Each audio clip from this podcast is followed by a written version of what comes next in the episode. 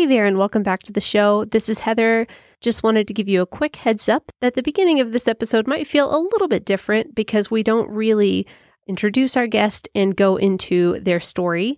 That is because our guest today has worked and continues to work in very sensitive spaces, and we just really wanted to honor that in having him on with us today. So, with that, we're really excited to bring this episode to you and hope you enjoy it. I do everything I'm asked to do in terms of fundraising. I do all those things. Like I'm not sitting here doing nothing, just praying. Yeah. But so frequently, it is not related to some particular effort. It is very frequently related to prayer.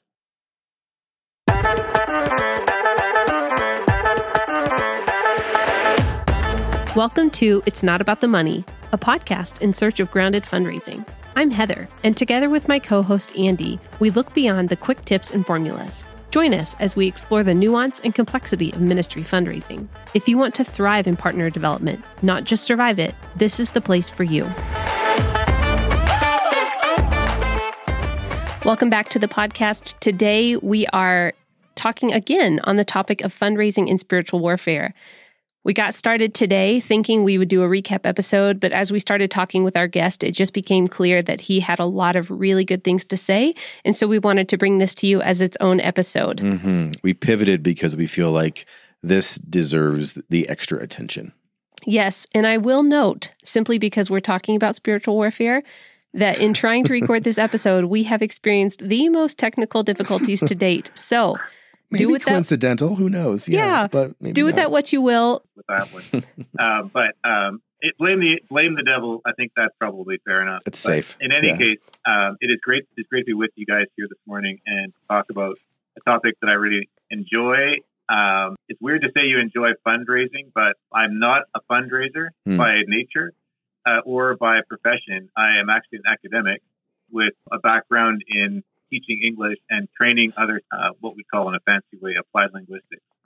And so my first love actually is teaching, not fundraising. Hmm. But I probably fell into fundraising by accident at a university I worked at almost 20 years ago, where we were trying to get a new building together for our department. And I didn't know anything about it. I didn't know how to do it. Um, I had done it personally, actually, for an organization I was working for, but I'd never done it on a large scale on a corporate level and learned an awful lot from people who knew quite a lot. Um, and Yeah. the biggest thing we learned was that you've got to put in. Here's the takeaway. You can just stop after all of this. Uh, the takeaway is you got to put in all the effort, and you got to pray. And Mhm. frequently, the effort and the result, you get the result, but it's not necessarily directly linked to a particular effort that you made. Right. And I think that's the mysterious, the mystique part of it is that if you don't put the effort in, you almost never raise it. Hmm. Uh, but Right. if you can put the effort in and then you get it some other way, that happens a lot. So that's part of the mystery of all this, I guess. So you never were able to just sit back on a couch and pray the funding in. I have a story that I'll tell you maybe later that's Okay. similar to that, but it's never it's never in the absence of work. Yes. Never. Right. Okay. And Gotcha. so, um, and in fact, that's probably a good model for our entire faith journey is that Mm. it's never in the absence of work, Hmm. and it's sometimes not related to the work we did. I Mm. don't know how that works. I don't, I don't, I don't know mystery. the math of that. Yeah. It's a mystery, but I, I do think it's related to co-laboring and what that actually means co-laboring with God. I Yeah. think Yeah. um, that he that he enjoys the effort with us. I think it's similar to my friend who was noting that his his five year old son help helping in the garage using air quotes helping in the garage. Mhm. You know why why did he let his son help him in the garage? He wasn't actually doing anything, but Mhm. he just liked being in the garage with his son. Mhm. And I think that's often how Mm. God is with us. Mm. Is that he likes being in the garage with us, and he, every once in a while he hands us a screwdriver and says, "Hold this." Mhm. and uh, and as as we get better and better at things, I think he lets us do more and more things. Not dissimilar to that. Graduate to the table saw. Right. Yeah. Maybe the lathe. yeah. You, you won't put you on the table saw first. I Right. that's that's one thing. Right. do. He knows better. Yeah. Well, it's interesting. I, I picked up that you said you weren't a fundraiser by nature, and that just makes me kind of question. I wonder what percentage of the population is a fundraiser by nature. It seems like it's not not a natural skill. It's something that is is quite learned for most people. Yeah. Yeah, there's probably some people that, you know, some of the elements of fundraising, like casting vision or Sure. um, talking with a lot of people, meeting people you don't know, there's elements that are in the fundraising journey that I Mhm. think some people really love. Mhm. But yeah, I think you're right that it's probably there's no one fundraiser personality or one like Right. ideal fundraiser. Yeah. Right. Yeah. Good. Yeah, it's- it's not like the most outgoing personality. The most successful people don't have necessarily the most outgoing personality. It's sort of like a used car salesman is not necessarily a good salesperson. The best salesperson is when you don't even know you're being sold to, Mm, but you want to buy it. hmm You know, and I think that um, that good fundraising is related not to a scheming mindset, but to a relational mindset. Right. Like you're not thinking of the best strategy necessarily. You're thinking of, I enjoy people and I want them to get as much out of this as I get out of it. And how can I help Yeah. them join in the process? Yeah. Yeah. That There's- could be a whole other podcast. I remember a conversation I had with you. I'm going to say a year or two, maybe three years ago, um, and I was you were commenting on. Oh, we, we you were commenting on how sometimes people feel like they're going to disappoint people or they're going to be an intrusion on people's life when they ask for funds. But the the takeaway that I remember you saying was, in reality, the vast majority of the people that you talk to are going to be thrilled that you're doing what you're doing that you're taking you're taking a step Yeah. of faith and you're obeying and you're you're doing something and you're particip- they have a chance to participate in something that's far beyond them Yeah. And I think I would still agree with me okay on that one. And I, you know, the, the thing is the people that support you are those people. And the ones who don't support you often be the, are the ones, you know, the ones that come to you with a critical question, you know, that's an impossible question to answer. right You know, they think they've got you. You know, they're probably not going to support you. And yet we spend a lot of time thinking about those people and how to Mm. win them over. hmm When you've got these really, you know, you've got people who want to be with you and want to share in that experience, and you'll call it the blessing as well of your work. You're going somewhere to some country they could never go to, and they get to participate in it. Yeah. Like I, I even, you know, my wife and I support uh, a young woman who works in like the worst part of the city where I live. Like it's the worst part in the worst part of the worst city for for, for those particular um, social problems, you Hmm. know, in all of North America. I would never want to work down Hmm. there, but by supporting her, I get I get a little finger in her in her effort, and I I we feel that excitement Mm. of being part of something that it doesn't mean I don't ever have to do that. I don't think of it that way. I just think I'm doing my thing, she's doing her thing, and I get to participate a little bit Yeah. with her. And I think a lot of our supporters are like that. You know, Yeah. they they and then you ask them, you know, I want to go get a master's degree. Will you help me? Well, most of them will say yes, I do want to help you. Yeah. You know, you're a good investment, and you want to improve your value. I want to help you do that. So And part of your role is professional development. That's why you're kind of thinking along the terms of if I want to get a master's, I should. Correct. So in the organization that I work in, a lot of people are needing to improve themselves, improve their their skills by getting a graduate degree in something. Yeah. And so, Good. you know, we're often trying to encourage them to do that. And they're often saying, well, I don't have any money. Well, actually, you do. Yeah. You know, you're you've got all these supporters who really love what you're doing. Well, I don't want to ask them. Well, they want to be asked. Right. You know, Right. not everybody wants to be asked, but sometimes people don't even know they they want to support you until until you ask them. And what we say a lot of times to our, the people that we work with is if you ever feel like you are in a mode where you are scheming or manipulating or trying to sell or or pitch something at just the right angle, well, you're you're not doing it right. That's not the that's yeah, not you the need to stop and recalibrate. Right. Yeah, Yeah. Yeah, and you probably won't even be that successful. You've Mhm. got to, what you need to do is ask for love, honestly. you got to Mm. pray for love Mm. and pray for love of other people. Mm. And, and I can tell you, I've fallen short in feeling that for other people, including the country where I work. Mm. Which, okay, you can punish yourself for that, or you can ask the Holy Spirit to give you more love. Mm. And He will give you more love. Mm. And I can remember times when I felt like I was completely out of my own effort, my own love for an entire country. I was ready. It honestly didn't care what happened to them, you know, and I was so fed up. And I, I caught myself, prayed, and said, I need love for these people, or I can't keep doing this. Mm. And it came back nearly instantaneously. It sounds like a magic trick, but it wasn't. Mhm. It was, Mhm.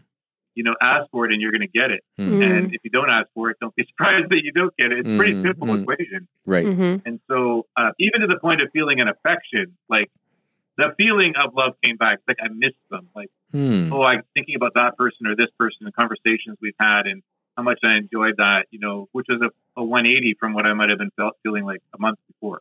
Yeah. Part of this topic is spiritual warfare. Yeah. But part of that is, is a proactive battle of um, of inviting the Holy Spirit to, to give you the things that you need uh, in order to get through what you're trying to do. So you have lived and served in some pretty extreme environments. Maybe you can just unpack Yeah. as much as you feel comfortable how those environments forced you to shift some of your theology even. Oh wow, you don't have enough time. Skim the surface, yeah. Uh, well, Maybe as it relates to, Yeah, to spiritual every- warfare. okay, yeah, I'll, I'll keep. You can edit afterwards. Yeah. you, can, you can edit afterwards. uh, but um, yeah, so yeah, so I, I, I don't want to exactly name the particular country, but it's in Northeast Asia. Mhm. The countries where we go are, if you were to, uh, and in fact I've done this, you know, list three places where you think it's impossible to go, Mhm. and the three places that people inevitably choose are the places we actually go. yeah. And so, um, so one of those places is where I spent a good part of my career off and on for 20 years Hmm. and been back and forth to this awesome place Yeah. many times. I don't know, 20, 30, 40 times probably. Hmm. And so, you know, we've always felt welcome there on a personal level. Like, Mhm. uh, the people are very warm towards us. They want us to be there. Their government wants us to be there. We've enjoyed them. They're, they're, they're lovely. They're lovely people. Not, I mean, doesn't mean they never have any frustrations. I don't mean that. I Yeah. mean that, that, uh, that they make us feel like we belong. And on a spiritual level, frequently felt very unwelcome, which is a hard thing to put your finger on, Hmm. on what that means.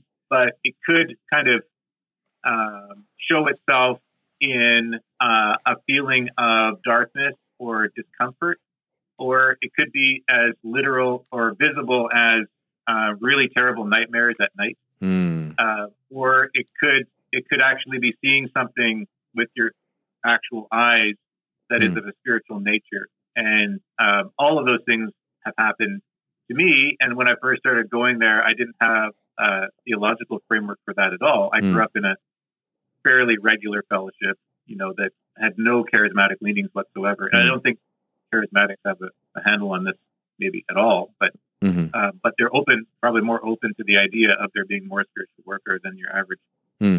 evangelical is. But Mhm. in any case, there was a shift in my mindset, not to kind of charismatic theology, but to an awareness that the amount of activity that's going on is vastly higher, uh, more substantial than what I had ever imagined.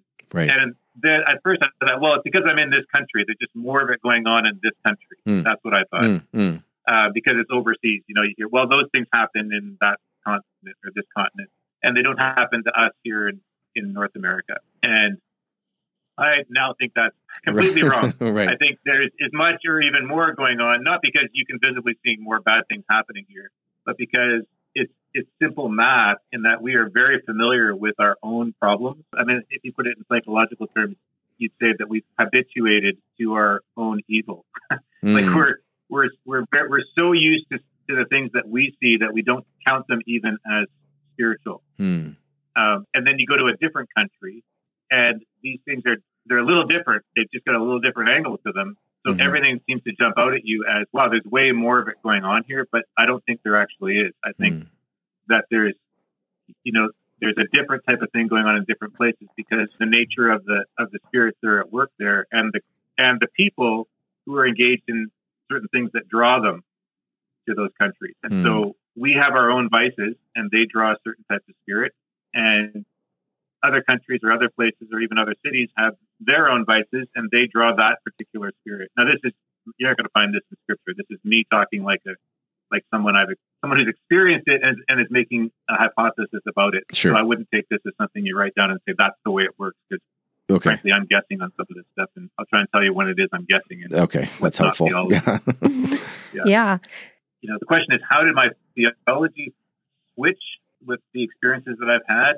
When I started seeing what was going on in other countries and realizing that um, there's a lot of things in my own life and in my own culture that are that have parallels, I started realizing I wasn't equipped to deal with what I saw was going on. So in, Mm. in the country I was in, it came to a head with really terrible nightmares that I was having Mm.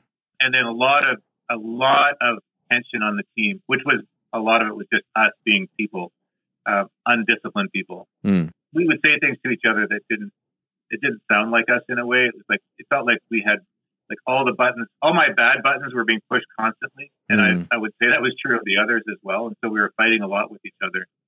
And then you know one night I remember um, waking up from a terrible nightmare, and then my wife woke up and she saw something floating around in the room on a spirit, like on a spiritual level. Hmm. Like went around our apartment into our kids' room, and I didn't see it, but I felt it.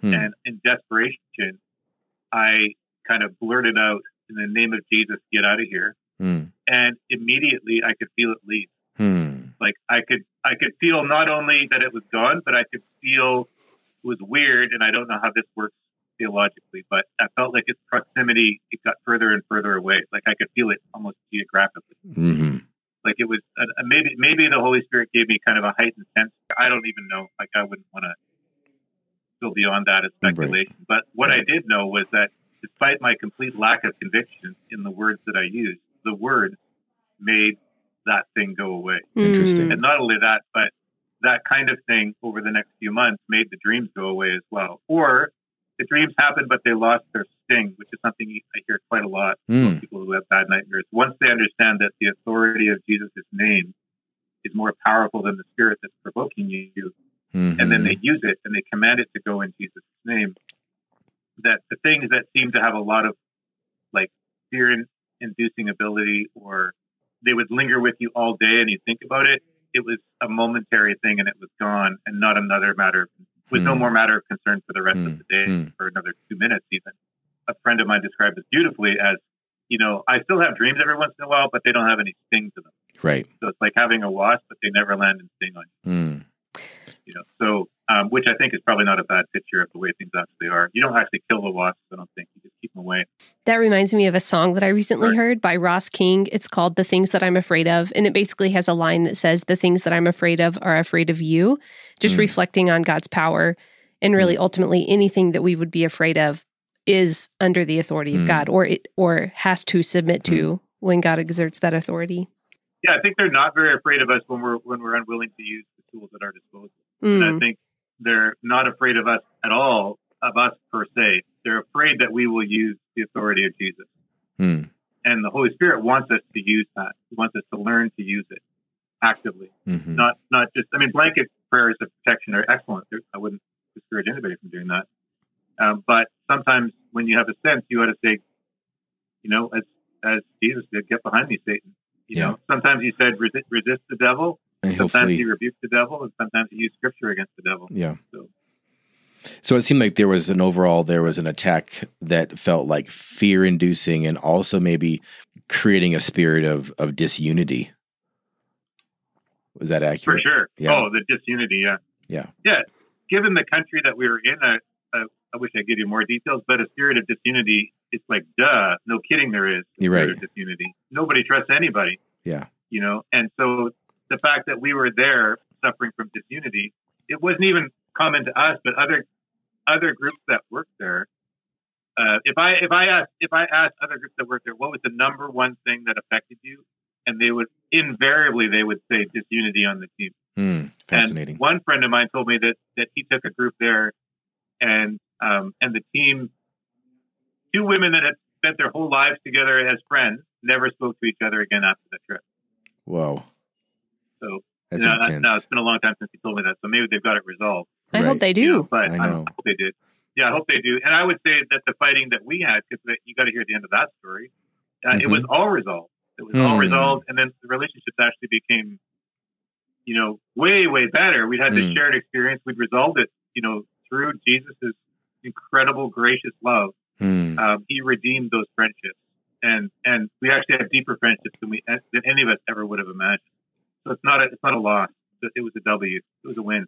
So this is a bit off topic, but um, just just really quickly, what what are the what's the advice that you would give to somebody to a new missionary who is about to go on the field that also feels like maybe he hasn't been or she hasn't been prepared for this level of kind of uh, spiritual engagement or or just kind of a, a deepened sense of awareness of what's going on around them? understanding the authority of Jesus' name and a willingness to use it is the number one thing I would say. Yeah. But I would also have some resources for people. I would highly recommend a book by Charles Kraft called I Give You Authority, which is a great place to start amongst his many excellent books. Okay. Um, some of his books would freak the average person out, and I think they probably should be read anyway. um, but I think that book, I think that book won't freak too many people out, and then they go, you'd be going, "Oh yeah, okay, that makes sense." And then, um, but it has to do with the, with the the spiritual disciplines of a healthy Christian walk, and that that is you got to know your word. You got to know. People read the word because they feel like they have to. I don't ever read that way anymore. Like Mm. I don't read because I feel any sense of obligation. I read because I need it. Like Mm. I need this to know what to say when something happens to me, Hmm. or someone else is going to need it, and I need like the Holy Spirit will give me, will bring verses to mind for other people. For example, you know they're not necessarily the typical verse you'd expect for a given situation. It might be some obscure verse in some minor prophet, but it comes to mind with just the right person, and the Holy Spirit knows that that person was also thinking about that. Yeah. And when I say it, and they they're going like this happened many many times. Man, I was just thinking about that this morning. Well, that's fantastic. You know, but how could I do that without knowing the word? Right. Mm. Right. You're asking the Holy Spirit to paint a picture, but you're not giving him any paint. And Mhm. knowing the word is the is the media that he uses to communicate with us. Yeah, we'll link that in our in our show notes. So Yeah, and I'll I'll go get it. That Yeah. sounds fascinating. All right, well that man, that is all really helpful and I'd love to just kind of pivot at this point and maybe talk more specifically around how we see spiritual warfare within the fundraising context and you know, I know some people think of it more kind of later when you're on the field and how spiritual warfare can affect you once you're overseas, but but really, you know, spiritual warfare as we said earlier is all around us all the time. And Mhm. so let's let's maybe talk about how that shows up even in the earliest stages of fundraising. yeah, so let's say you imagine, you know, God might have suggested to you that you go work in a foreign country in the Middle East, for example. And then you go find out all the organizations that are working there, and they say to you, "Well, yeah, we want you to work there, but you got to go raise your own money from your own network to do it." hmm And then you think, "Well, I don't want to do that." Right. That's usually that's usually pretty typical. Pretty typical. Would have been my typical response for sure. yeah. Yeah. So okay, so that's a scenario a lot of people that probably this podcast are listening to this podcast are thinking. Um, you know, basically you've got three you have got three opponents to almost anything you do as a believer. You've got and this is biblical, pretty sure, the world, the flesh, and the devil. Mm. So um, the world will tell you that's the stupidest thing you could ever do. No one's going to pay you. No one's going to pay you for that. You're going to work that hard, and no one's Right. going to pay you. Get a real that's job. what the world tells you Right. get a real job and and not only that but you're going to ask other people to give you money to do it hmm even dumber and a lot of the people that are telling you that are, are, are related to you Right. you're going to ask our friends to give you money this is what i heard right, Right. And uh, no i think you should go there as you know go become a doctor and go there as a doctor well it turns out they don't pay the doctors either but still Right. you know uh, go find some other way of getting there and uh, but don't ask our friends for money like you'll hear that's the world Mm. Then the flesh says, the flesh says, you say to yourself, so the flesh is you talking to you. Okay, this is how I understand it. It's Mhm. all the dumb things I say to myself. That's how I Mm. understand the flesh. Okay, so, so you say to yourself, wow, I'm probably not good enough to do this. Mm. I don't think I'm spiritual enough to do this. I don't think I have enough faith to ask anybody for money, never mind asking God to help me do it. hmm Uh, I've never done anything like this before. I can't even imagine myself doing this. Uh, you're not. Uh, you don't even like people. Like this, all the stuff that goes through your head. That's the flesh. then the devil knows the flesh super, super well, and he says the exact same thing to you. Mm. And it's like you're useless. Why would Mhm. anyone? Why would you or anyone else want to send you anywhere? Yeah, that really connects well to what Dr. Moreau said in a previous episode about the same topic. Those those scripts or those tapes or those soundtracks that we keep telling ourselves again and again, and the devil, the enemy, plays off of that and emphasizes it, magnifies it even. Yeah. Yeah, exactly. And you know, it's not a hard script to write because everyone has the same script. Like honestly, I you could go on and on because everyone. Sometimes you say that you were reading my mind. No, everybody thinks that way, Right. and it and there's only one way to conquer it, and that is through what do I actually believe? Okay, well, you've got the Holy Spirit. Holy Spirit says, "I am not the spirit of fear, but I am a spirit that is of love, of power, and a sound mind. Mm-hmm. The Spirit of God is not a spirit of fear, but of love, power, and a sound mind. And then you've got Jesus himself says, Go anywhere you want, and I'm going to go with you. Hmm. Use my name whenever you need to use it, and I will back you up. That's what he says. He sent Hmm. out the seventy. He sent out the he sent out the twelve, and he uh, and he said to them, "Go, don't bring anything with you, because all you need is me." Basically, Yeah. you know, and and they're going, "I can't believe it. It worked." They come back, and their their their, their reaction is, "I can't believe it. That actually worked." Right. Now, believe it or not, the, the command is still the same, and the people still come back saying the exact same thing. Hmm. I can't believe it. That actually worked. And the Hmm. story I told previously is a good example of that, using the name of Jesus to get rid of the enemy spirit in your room, right? So then you've actually got the word. So Paul himself, you know, encouraged us to go do things on faith. And then, you know, whoever wrote the book of Hebrews commended us that people who did things on faith, um, like Abraham, they were given the direction, but they were not given the destination. And that's what they were commended for. So Mm. the very thing that you're most afraid of, not knowing where you're going, is the thing we're told to do. Mm. So here's another side note. Sometimes people think, well, I want to know where I'm supposed to go. Well, don't ask them where you're supposed to go. Ask them what direction you're supposed to go. I bet you anything that's a better question, Mm. first Mm. question Mm. than any other Yeah. question. Love that. To be honest, I think people sometimes get their countries wrong. They got their continents right, but their countries wrong. Oh, interesting. Okay. So, so then they limit themselves. So I'm called to this country or that country. Well, all he said was go east. he gave you a word and you wrote a paragraph. That Mhm. happens a lot, I think. And Hmm. uh, to me, anyway, speaking for myself, Yeah. I've written a lot of paragraphs where I was only given a word. But the Word of God does tell us to go and take a risk, and that risk is called is called faith. And then, what does God Himself say about Himself throughout the entire book? Is you can trust me and I'm faithful. Yeah. So all of that great theory, fantastic theory. I believe all those things people will tell you, but you have no idea if you actually believe them until you go out and do any of them. Right. There's no way of proving that you believe it by just saying you believe it. You have to go test it. Right. And the only way to test it is to go take what seems like a risk. You have to move it from head to hands to from from from your mind to to Yeah, praxis. You have yeah, to practice and, it. Yeah. and feet. Yeah. And feet. Yeah. and feet. Yeah. So so so then so then you say, well, does anyone have any stories of this ever working in modern times? Well, in fact, we do. And you know, we've sent out what 10, 15,000 people, you know, as an organization, and other organizations similar numbers over the last three decades, four decades. Mm-hmm. The vast majority come back and say the exact same thing that 12 said when they came back. It works. I can't Yeah. believe it. It works. And they've got stories. Did they get rich? No. Did they have just enough? Yes. Yeah. Is just enough what we're supposed to have? Yes. Yeah.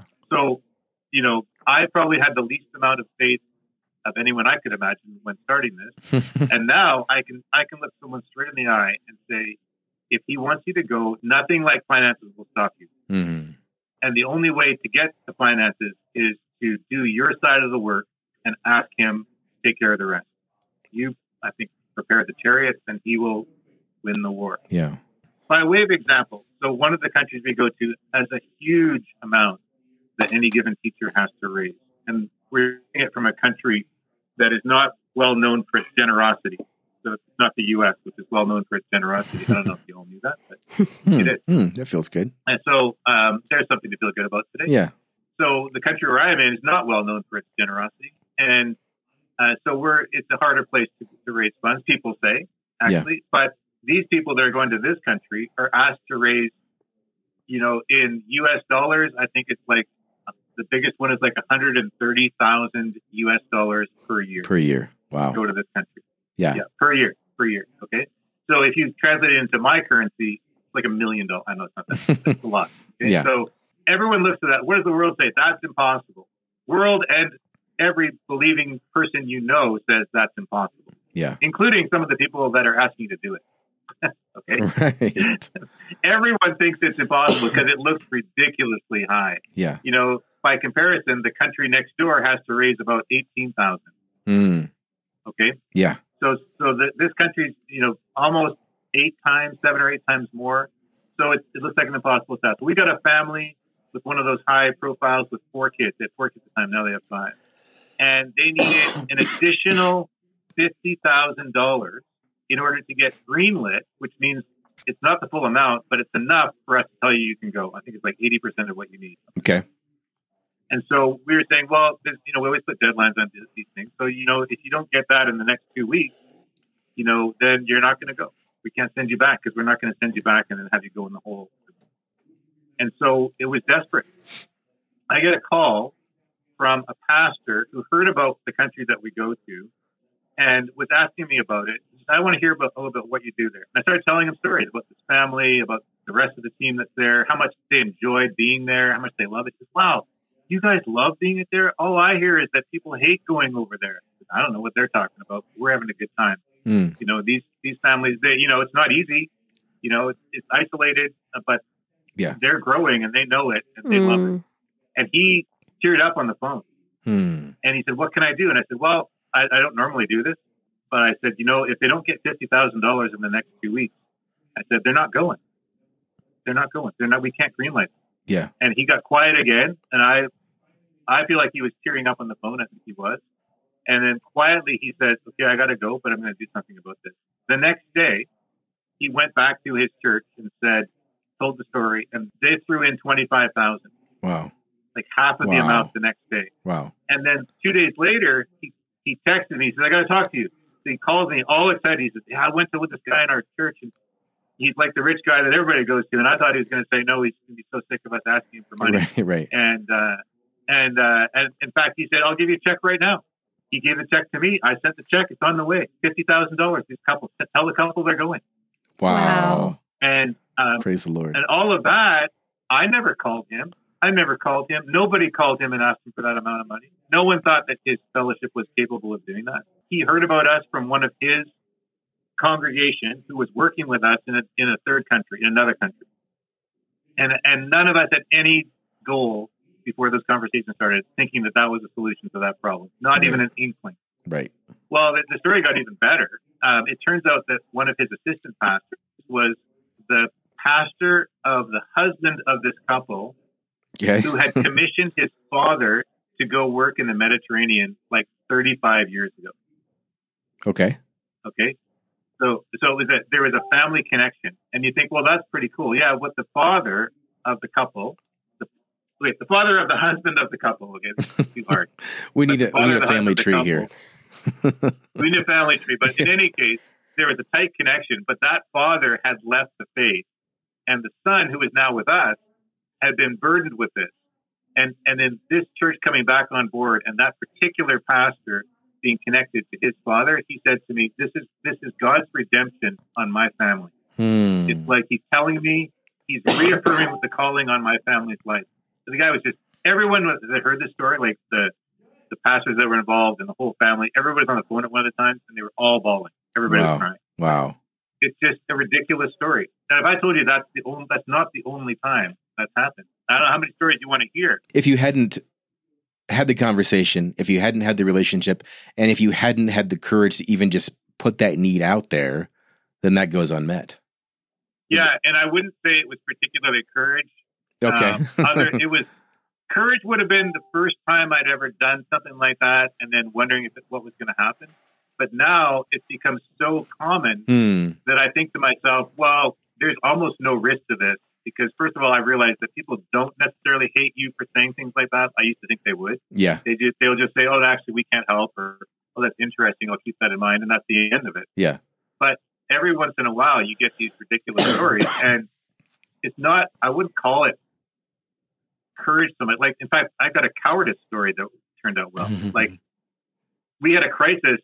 We had a crisis oh, I don't know. We always have a crisis sometime, but financial crisis. And one of our big donors had dropped the whole organization. And it was it was quite a lot, like one hundred and fifty thousand dollars that they gave us, and then we were no longer going to get for the whole organization. Hmm. So we were we were a little desperate. We had programs that were depending on that money, and we didn't want to let them go. And uh, and I could think of, I said I think, well, who are other donors? And I think of this one guy I know who I knew he had some resources because he supported teachers with us, but I didn't know how capable he was, and I did not want to call him. And in my prayer, it was, God, I don't want to call him and ask him and tell him what our crisis is, and then ask because I haven't talked to him for months, and right. he's going to think I'm calling him just asking for money, blah blah blah, right? All these Sure. Right. Same old things going through my head. So I said, God, would you call him? Like, obviously, he's not going to call him on the phone, but would you talk to him? hmm And then I didn't think about it again. And then, like a week later, I'm sitting at the airport waiting for my wife, and the cell phone pickup. I don't know why that detail's important, probably not. And he calls me and he says, "Hey, I heard about your problem through a, another person, and my wife and I were praying, and we want to commit to you hundred thousand dollars a year for the next five years." Wow. Yeah, I never called him. Like I never called him, yeah. and and I've never had to remind him. And Mm. it's come in, and and he went past the five years, Yeah. and so I think he's on like year seven now. Yeah. So think about that: seven hundred thousand dollars on a cowardly prayer. Mm. Yeah. so you know what did I do? Well, I did pick up the phone. You know, I did ask God for help.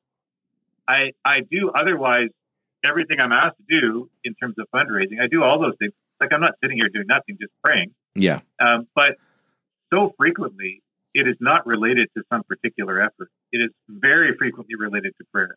Mm.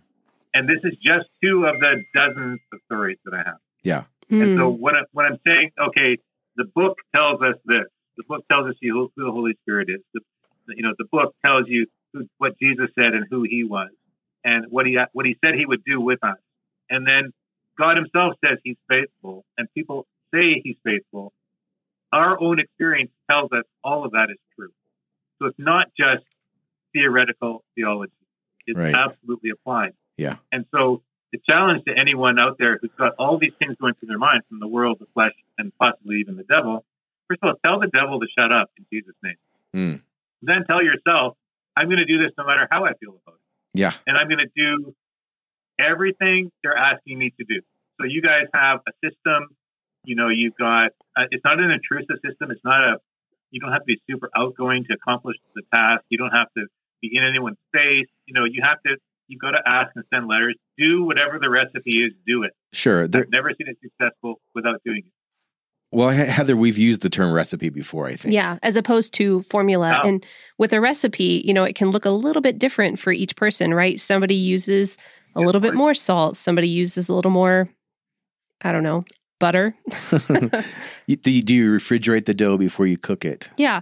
So in it? a Yeah. recipe, there's a lot of room for it to have the same elements but look different, which we think is really powerful in fundraising because a lot of times people want us to just say, okay, do this Yeah. and you'll get funded. And honestly, there's a, a lot of fundraising training that that kind of boasts that, mm-hmm. right? That's But I- comfortable, though. That feels comfortable. It, it yeah, it does feel comfortable. And I think that, you know, like you've said several times, there is an element to there is this interplay between our work and God's acting and our our asking and God's acting. And so, yes, it is going to take work. And in fundraising, that work does look like some very particular types of Behavior. right. Yeah. But it's it's definitely not a formula. It's definitely more of a recipe. Yeah. Yeah. Yeah, and you, you know, your metaphor is good because the person doing the baking knows the taste of the people who are going to eat it, Mm. right? Mhm. So you need to tailor your strategy for your own audience, your own culture. If what you're being asked to do feels too aggressive for the people that you know, you don't just plow in and do it the aggressive way. You think, well, I need to adjust this because I know Mm. these people. Mm. You know that because we get a lot of, you know, you're all instructions, which, which you know, in your country you can be a little more aggressive than we are here. I would say So I would say direct. yeah, we can be a, we can be I'm quite sure direct. you, I'm sure that is what you would say. to us, but to our ear, it doesn't sound direct. It sounds aggressive. Sure, sure, Okay, sure, so sure. It doesn't matter what it actually is. It's just how it sounds. Right, Right. So, you know, I'm not a relativist, but the culture is. Well, I tell that to my kids all the time. case, yeah. yeah, you, you want to speak, you know, I'm a linguist, so you want to speak the language that people understand. And so, so put it in your dialect, put it in your, in your, in your people's dialect and, Mhm. or, you know, bake the cookie, you know, the old, old days raisins or chocolate chips, you know, put the right ones in that, that you know, people like. So Chocolate chips. That's know. the right answer. raisins is the right answer. or in, in China, it would be rice versus noodles. I think. Right. So, Yeah. and noodles is the right answer. Yeah. So, but in any case, there's there's no laziness allowed in this. I don't think people naturally say, "Well, I'm just going to do it the lazy way." They just think that they're a little opposed to the effort or the kinds of things they're being asked to do on some. You, it's Yeah. a principle. It feels like a principle, but it's usually not a very principled principle. It's it's more like a pride issue. Mm. And so most of the problems I had in getting myself to do those things was related to my own pride. I didn't want I didn't want people to see me as weak or as needy or as someone who needed to ask, you know, but I think part of it is I, I began to realize I'm not asking for me. I'm asking Right. I believe what I'm doing is good for the kingdom and I believe it's good for the people that I'm working with. And I can't think of any other way of getting this done. And Mhm. that's what I'm asking to participate in. Yeah, I I if I could think of another way of doing it, I would. But this is the this is the way we're going to do this one. I think you're right. I think um, so often when we talk to a client or or somebody about the obstacles that they're experiencing, so many of them can be traced back to uh, a, a misplaced focus. They're focusing a little bit too much Yeah. on how this is affecting them, how people will see them, the impression that they're going to make, versus it's about it's not about us. Yeah, yeah, that's that's exactly right. And you know, for me, the best thing this has done for me is it's built a gift of faith that I didn't even know I had. But it's also helped the pride issues, which I definitely know I have. Hmm. Mm. So, um, you know, it's it's not that I have to sound so humble when I ask. It's just the asking itself um, reminds me that I'm I am not the center of this picture. I wouldn't say I've conquered this. I'm not giving you the Mhm. impression that I've got this figured out at all. But it, it helps me. Maybe it's a lifelong thing of of needing to repeatedly put myself in a place of dependency. It's not Yes. Amen. false dependency. I was always dependent on God. Right. And there was points where I knew it, and there's points where I lied to myself. Okay. Right. And the points where you lie to yourself overlap completely with pride. Hmm. Does that make sense?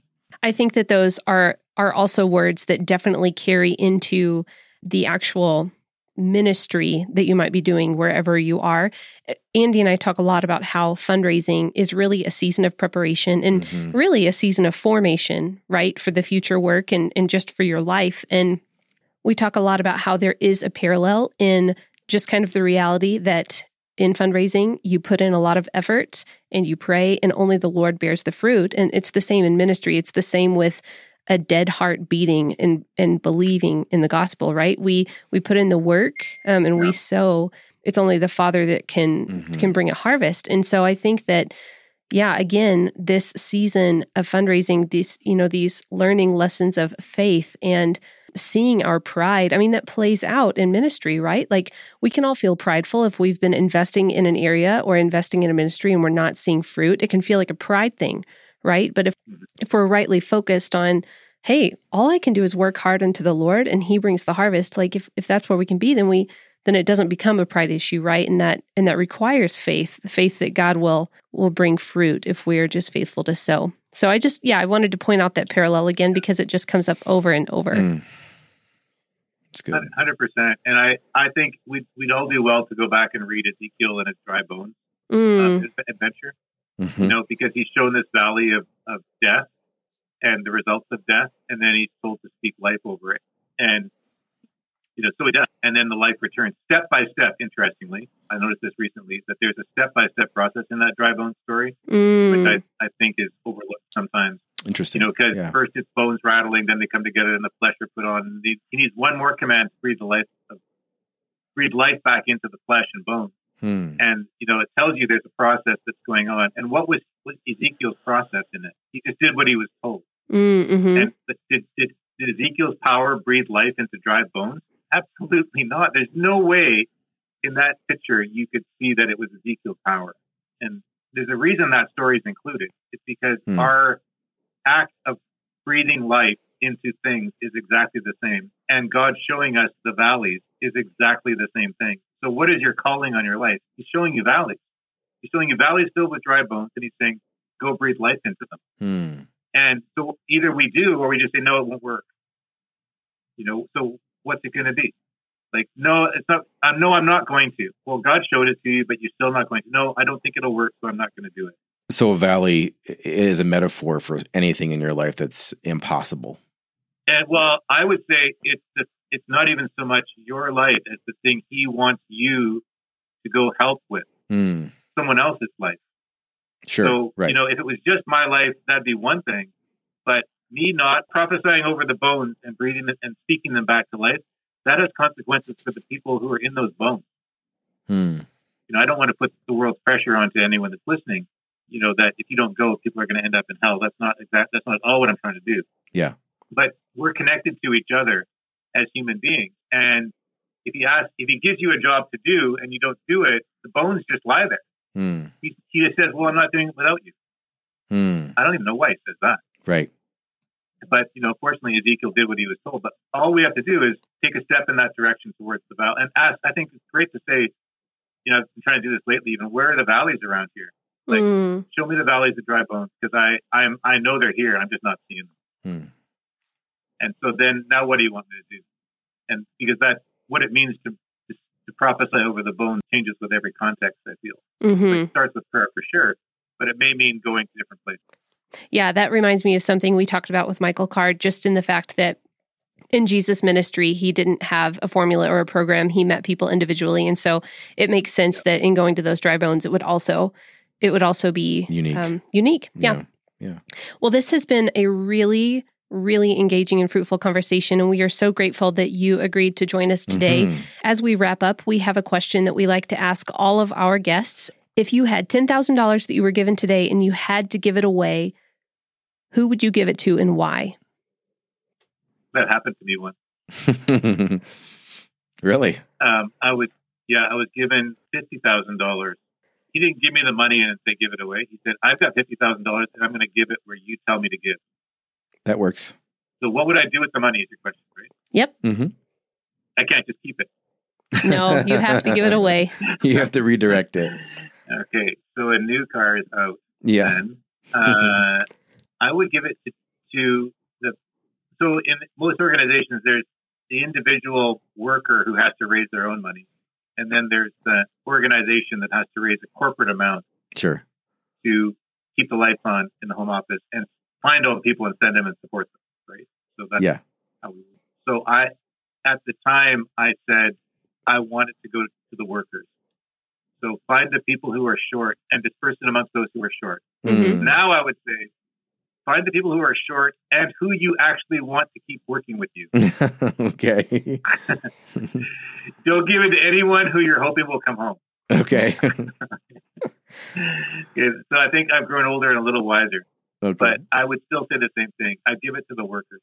If I could incentivize others to come, maybe it would be someone, maybe it'd be someone who's on the fence, who give it a little bit of a, a an initial push, would say, "Wow, it's it's happening, and I'm going and I'm going to be able to do this." Mm, You know, I don't know how you find that person, but it's it's somebody who maybe has said yes, but doesn't have a very good constituency. Mm. Someone You know, who needs a little encouragement. Maybe they don't come from a super wealthy context or something, and you Mm. can give them a scholarship to. In fact, someone did this with an organization recently. Like find the people who are having, having difficulty, but you really want them having difficulty, and then give them this. So That's- sorry, that's such a long answer. That's probably the most practical, though, answer that we've gotten. Yeah. practical. Yeah, very and actually, practical. you know what? That happened for me. So I went through an organization several years ago to East Asia, and I kind of I kind of committed to go late in the game for when they wanted to send us. I said yes, I'm in. Only a couple of weeks before they were going to start orienting everybody to send them. And actually, when I arrived at orientation, I I mean, the Lord had been really really faithful. Uh, but yeah, basically they said we're going to give you this money as just an investment, saying we think this is good and right, and and we want to support that. So that kind of happened to me, and it was really cool. Hmm. Awesome. Yeah. Wow, that's really great, and it worked. It did, yeah, it did. So I'm just curious. I, I don't know that a lot of fundraisers in North America would necessarily say that I I'm failing at fundraising because of some spiritual battle that's going on. I don't know that we're necessarily aware of that. But I also feel like it's probably in the enemy's best interest for us to ignore him in those things. Can you just bring us back to a to a concluding moment or a word of advice for for people that maybe they don't sense it, but it probably is there probably is something happening behind the scenes. What advice do you have for people as they're as they're fundraising and they're trying to gain a better awareness of of what's happening spiritually around them? I think that it sounds like the easy answer, but the more you pray and the more people you have on your team with you to pray, and then be specific in your prayers. Mm. And so if you're sensing opposition, like no one's answering my emails, no one's answering my texts, you know, I would pray a prayer something like, in the name of Jesus, any enemy scheme that's trying to work against me, I forbid it in Jesus' name. Mm. And, you know, if these emails are being, you can say if if you want, if these emails are being blocked by something or people are just not getting into them because some enemy thing, we say no to that in Jesus' name. Like it sounds a weird, weird for a lot of believers to say that, but if I hadn't seen so many results with this, I would I would not recommend it. But I have Mm. seen a lot of results with that. Mm. It is covering. Uh, it is offensive prayer. It's prayer on the offense, but it's also offensive to the enemy. It's Mm. like take away his authority, take away the areas that you feel are where you're being hmm. resisted. You know, if you feel like you're even more prone to certain sins in this process, well, you know, I'm not a big accountability partner fan, but bring someone in to pray for you, even if you don't have don't want to be specific about your sin with other people, which not many people want to be. Yeah. You know, just say, "Can you cover me? I feel like I'm more negative, or I'm feeling like I'm feeling my own sense of darkness. Can you cover me with your prayer?" And I think we need to do this less alone Mm. and more with the body of Christ. And Mm. if there is one thing I learned, it's, it's that we are not meant to work alone. Mm. Mm. That's good. And that we say we're individualistic as a North American culture. We have no idea how badly we are individualistic. Yeah. And so we think, no, I got to solve this on my own. This is my problem. No, it isn't. Right. Because if Go you ask and- for help, I can read the stuff on the body of Christ. Yeah, because if you ask and, for help, then um, you're you're weak.